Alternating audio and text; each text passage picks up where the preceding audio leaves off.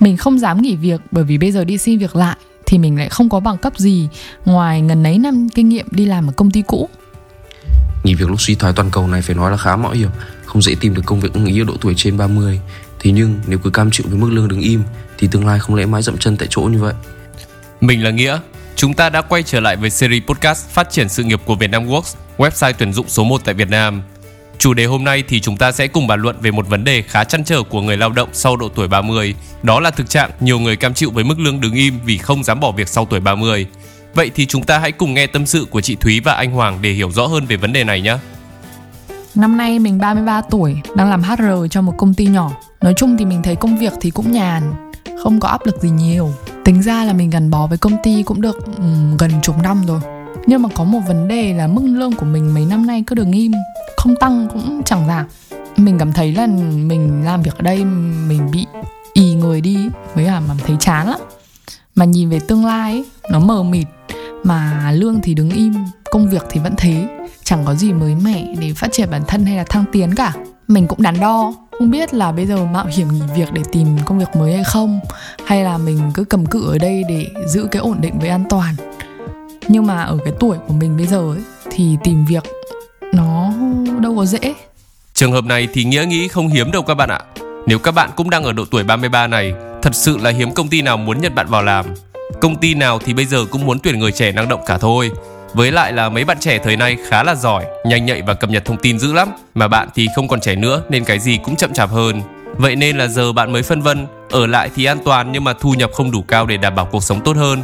Còn nhảy việc thì rất khó tìm được công việc mới ở độ tuổi sau 30, nhất là trong thời đại suy thoái kinh tế, việc làm thì khan hiếm như hiện nay.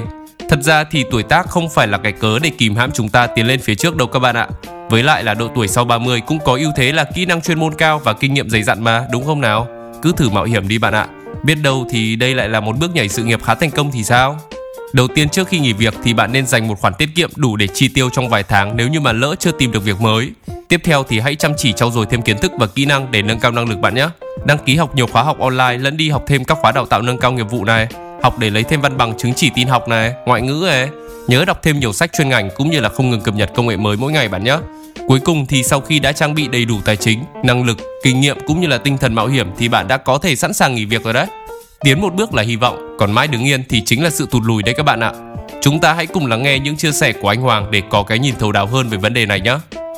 Anh năm nay trên 35 tuổi rồi, có ai nghĩ ở độ tuổi này mà anh lại còn mất định hướng sự nghiệp vì quá áp lực không cơ chứ? Càng làm việc ở cấp bậc senior, anh càng cảm thấy mình không đủ năng lực cùng một senior giỏi. Nói gì đến mong muốn thăng tiến làm manager chứ? Thực sự là thời thế thay đổi quá nhanh các bạn ạ. Công nghệ thông minh cập nhật mỗi ngày, còn giới trẻ thì quá nhanh nhạy và ngày càng giỏi giang. Vậy nên anh chăn trở mãi là nếu không nâng cấp bản thân bắt kịp thời đại, không lẽ tương lai anh cứ mãi dậm chân tại chỗ như vậy sao? Thật ra thì chỉ cần không ngừng nỗ lực tiến lên phía trước thì chắc chắn anh Hoàng trong câu chuyện trên và các bạn đang nghe podcast này sẽ không bị tụt lùi ở bất kỳ độ tuổi nào đi chăng nữa. Muốn thăng tiến thì đầu tiên bạn cần phải trau dồi kiến thức và nâng cao trình độ chuyên môn nghiệp vụ. Tiếp theo là có một tinh thần sẵn sàng tiếp thu học hỏi cái mới cũng như là không ngừng cập nhật công nghệ mới mỗi ngày để bắt kịp với thời đại.